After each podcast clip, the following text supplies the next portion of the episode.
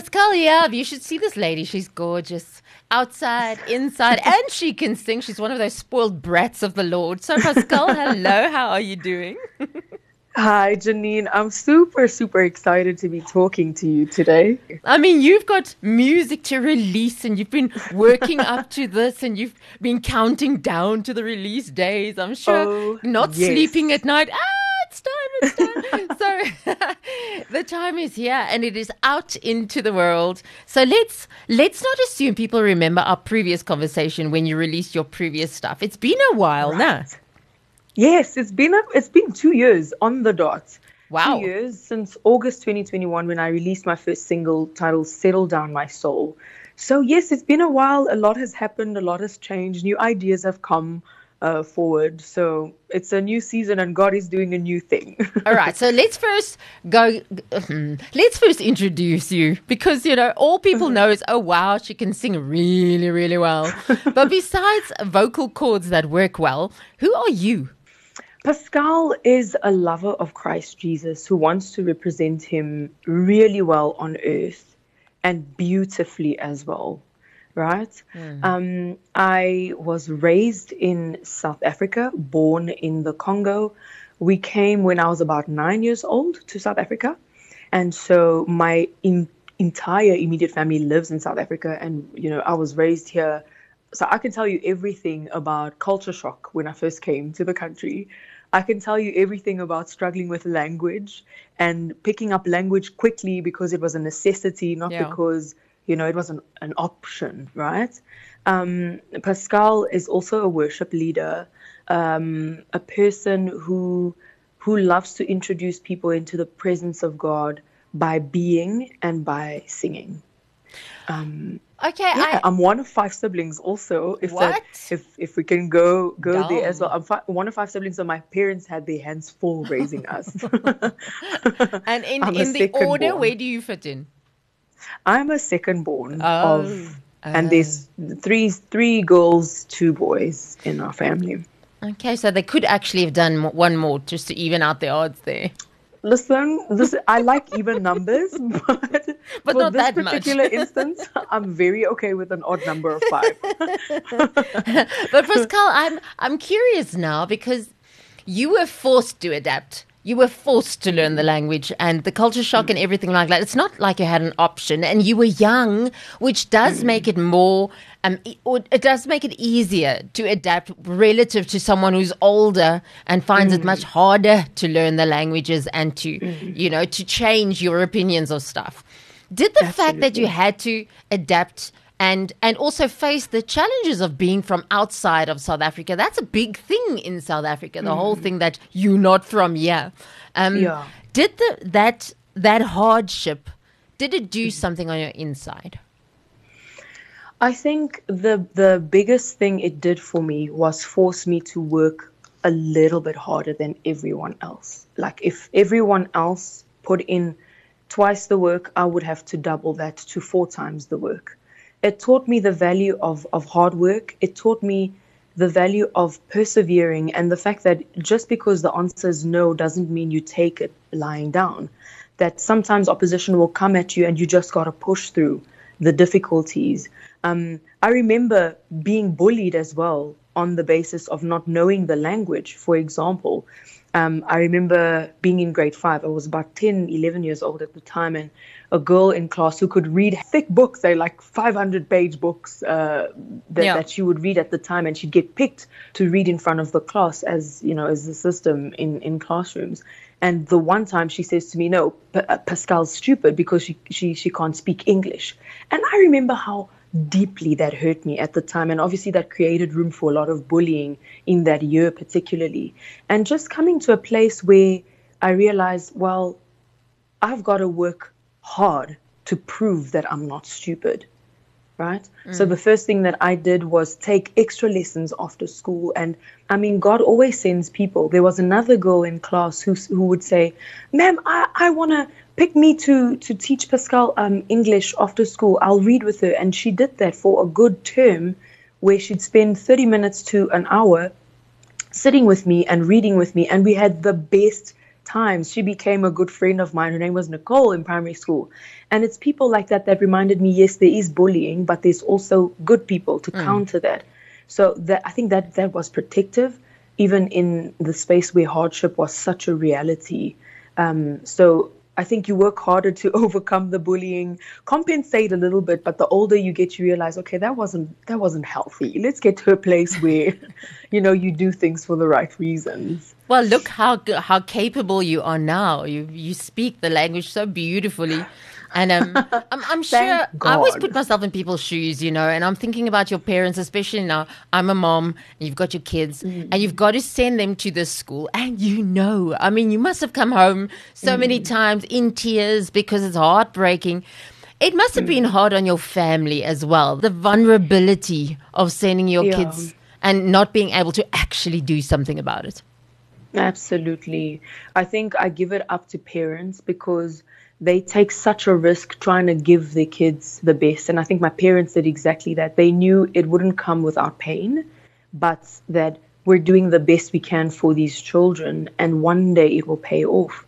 Um, and what helps is that we went through it together. Our family is very united. And one thing our parents did really well, even with five children, a big home, is give us each other. So I never felt alone. Oh, wow. You know, I'd come home from school and, you know, my brother would say the same thing. Can you believe he said that I'm stupid? He, can you believe he, he called me, you know, a foreigner or, or stuff like that? And even though we're, you know, you're going through pain, but at least you're not going through it alone. Mm. So I think the unity in family and just coming to a place where it's like, okay, what's working, you know, and if when families working, especially for children, it's such a protective factor. So I thank God for that, and I thank my parents for working hard at you know building a united family and making sure we're always sticking up for each other.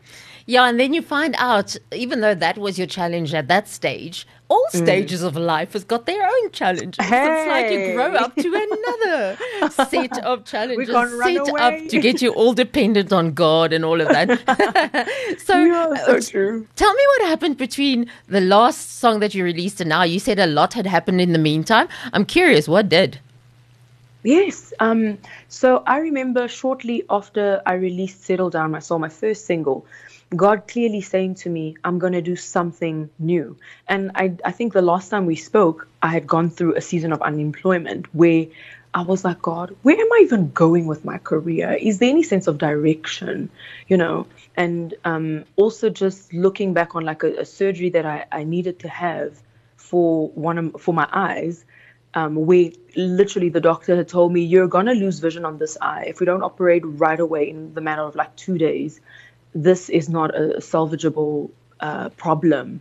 And going through the surgery and just praying to God, like, Jesus, I need you to show me where I'm headed. Because in that season, I felt that the enemy was trying to steal my vision. But in that season, the Lord was also trying to show me that I will open up your eyes and I will show you something you haven't seen before. Um, so it, it was quite a, you know, a difficult season. And and and dealing with the the lack, but also seeing God restore so much. Um, you know, like to be in a place where you know my studies have completed and the Lord has provided great employment, and I'm doing something that I love doing, and and you know with the new project, the the release of a new thing it really is a reflection of God breathing new life. And it's not just a message for myself, but for prophetically for for others as well who are so in need of a way out and renewal and restoration. It's not funny when you say that that two years ago when we released the last one, then already God had said, I'm doing a new thing. And that is hey. so Joseph and Daniel her. Yes, I'm going to do it now. And now yes. is this relative thing when it comes to God and his timing and all of that is, you know, we expect it to happen now when he says now and then now is not now. Yes. And then you two years later, you're releasing this. Now, I was wondering because, I mean, you've got songs like Stronger and Faithful and, mm. and this new thing as well.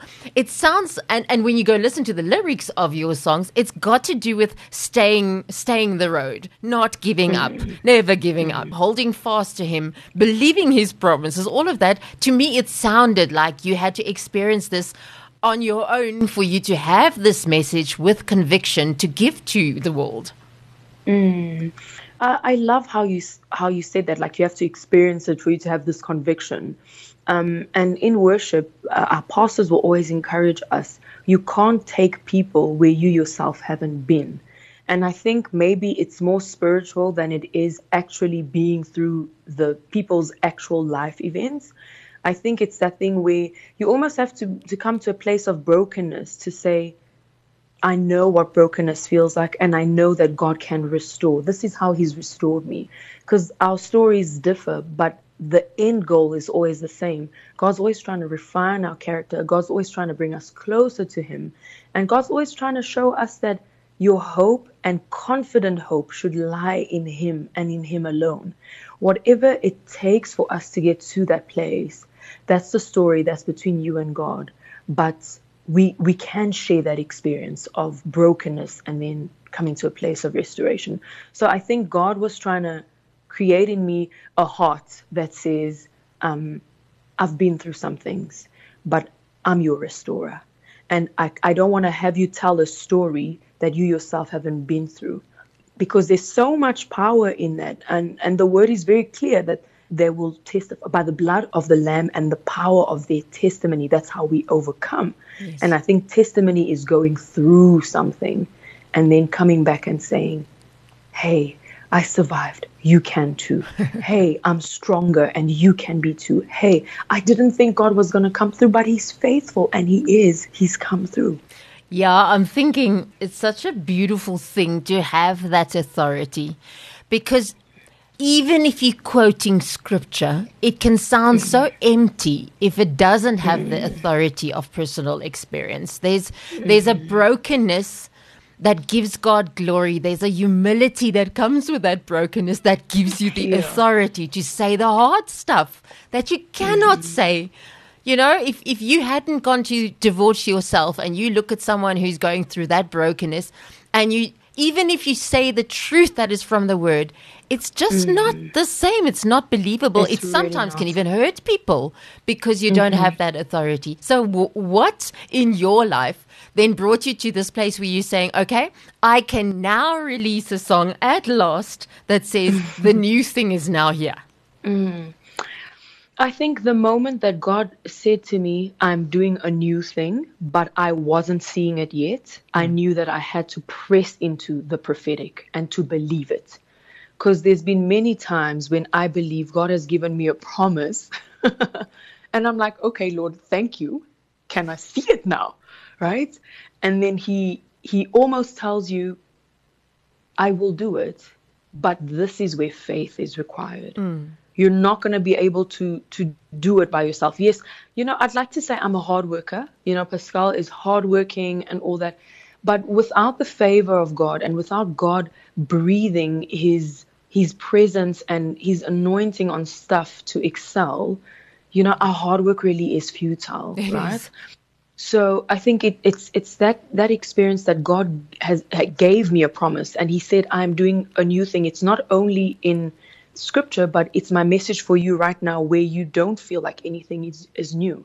And I'm giving it to you because I'm entrusting you over the next two year period with stories that will come out and that you will testify that I am indeed doing a new thing. Mm. Um, so I think it's that. It's having to tap into something that I'm not yet seeing, though the scriptures clearly say, Do you not see I am doing a new thing or I am about to do something new. I think what's really profound about that is that he's not saying, I have done or that it's in the past. It's for right now and it's for where we're going. And it speaks to people who, you know, have been through a season of ashes where there was nothing for a long time. And you almost have to believe it in faith in and I think of. that that was my my story in faith and in spite of the ashes and the ruins in front of us. Oh, I'm thinking of David. I mean, he was young when he got anointed. He was 15. it was 15 yes. years later before he tasted any crown like anything. Mm. He was mm. hunted.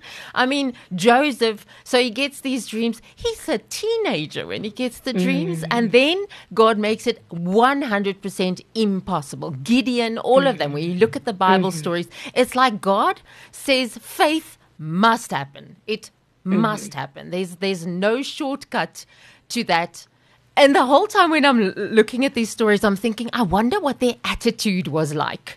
Because Right. it doesn't say, it doesn't say. I've heard people that they sort of infer it when they look at uh, Joseph's story and when he's in jail and when he, when everything is so blessed when he's in jail because he's the one, you know, he's God's boy. And then I'm thinking, I don't know if two years after the guy says, I'm going to tell the king about you when I come out, and he still mm-hmm. hears nothing, oh. I don't know if he still had this fabulous attitude. So that's what I tell myself when I'm in that situation. And you get tired. You do get tired, Pascale. Yeah, I mean, there's times where you feel despondent and where you feel you cannot rake up magic up some faith now. There's too much Mm. evidence against it. And then God puts you in a body, in the body of Christ, Mm. in your family. In We're not supposed to do this alone, are we? Not at all. Not at all. I think um, you've highlighted something super crucial that when we go through the hardship, our attitudes is everything, but that we are human. It gets hard. And, you know, there are seasons where we want to give up and say, yeah, I've got a promise, but I really don't know if I will see this um, happen. And so many stories you mentioned Joseph, David, even Moses, who, you know, Yeah. he's like, I can't speak. My goodness, how are you going to let me, you know, have me uh, take an entire nation out of slavery and bondage when I can't even speak? You know, am I really the right person? The doubts that come with it. But I think that's why it's so important to be found in community and to be found in, you know, among people who encourage you and continue to speak words of you know of, of affirmation i want to say that on a superhuman level somebody coming up to you and saying geez i was really encouraged when you said this when you did this and i think my church community has been that for me you know where you know i, I, finished leading worship on a sunday and somebody uh, comes to me after service and says pascale I, I just had a miscarriage and you know, I'm struggling through it.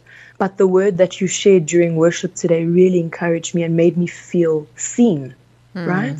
And you know, even on a personal level, people who would who would come up to me and say, "I really sense that there's a bigger calling on your life, and that God wants to do so much more with you."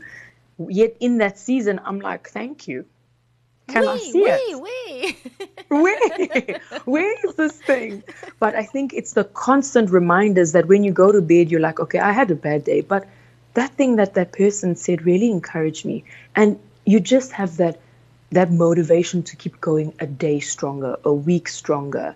And i think that's what that song stronger also taps into. You know it, it's the challenge of hey you've you've tried everything you can and you know you, you're you're worn down you're tired and you really don't know if you can move mountains like the scripture says. But it's that you know hardship is not meant to break us down. It's meant to strengthen us up. It's meant to build strong character and and to ensure that our confident hope is found in christ jesus Yeah, I'm so happy that you're making music that is biblically true. I always go and check people's lyrics because, especially these days with worship music, um, people just take it and then it's not true what they say. It's just not true. So, so thank you for that, for making sure that what you've got to say corresponds with what God thinks. um, so, of all of these songs, because I mean, it's an EP, so it's got a few songs in there. Which one's your Yeah. favorite? If you had to choose between your children, which one do you choose? No, don't make me choose. Don't make me choose. I think I'm biased, so all of them are my favorites, obviously.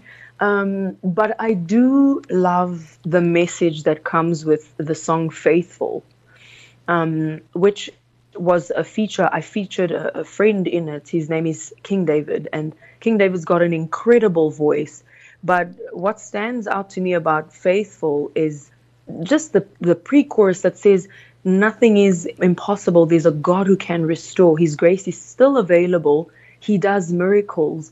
And I think that speaks so much about like where, uh, you know, where we've come from. Like, really is nothing impossible like from what i've experienced it's it's prophetically declaring that nothing is impossible but that there's a promise that the lord can do miracles. That is for somebody who is maybe going through a situation where maybe there is no cure maybe there is no way out but god is still working miracles. And i want to encourage us in that that we're going through times where we think we have seen it all And, you know, social media, you know, is very direct about, yeah, this is how, you know, healing happens. You go to the doctor, you do ABC, for example. But we still serve a miracle working God who resurrects, who is in the business of healing, who's in the business of restoring people. That is the God we serve. And I never want anything or any experience to take away from that truth. So I think faithful really does that for me. It reminds me that God is faithful through it all. Um, and that he keeps his promises. That's literally what the chorus says. He's faithful. He keeps the promises he's made. His word will never go in vain. And he's faithful through it all. And that comes from the scripture where it says, I sent my word and I healed all diseases. Um, because I believe that in our nation and the season in which we live, there are people who really are in need of healing. And it may not just be physically, but mentally, emotionally, psychologically, spiritually as well. But God sends His word and it will never go in vain. He's made a promise and He will, every promise He made will come to pass. So I think all of the songs are my favorite. Personally, I started working on a new thing, the song itself. That was the first song that I worked on. And Faithful was um, the last song that I worked on and started writing. But I, I believe the Lord just said, This is the message, go with it. Okay, fine. I'll play you faithful then if that's your favorite one. If you insist, I'll play that one. but I want people to keep on following you, not only listen to these songs. Um, where do they see and where do they hear your music, but also follow you as a person for what you're doing at the moment? Yes. So the music is available on all digital streaming platforms. That is your um, Apple Music, Spotify, Deezer, whatever your preferred platform is, go there. You will find it on YouTube as well. Um, and you can follow me on Instagram. I'm Pascali underscore Y. Just look for Pascale Yav, you'll find it. Same with Facebook as well. Um, yeah, that's where you can find me. All right, we're going to do that she you say Pascal, but there's an E at the end, and then Y yes, V. Please yeah, find God. this woman correctly. Um, but let's listen to this one. It's from her EP, a new thing. This one's called Faithful with King David.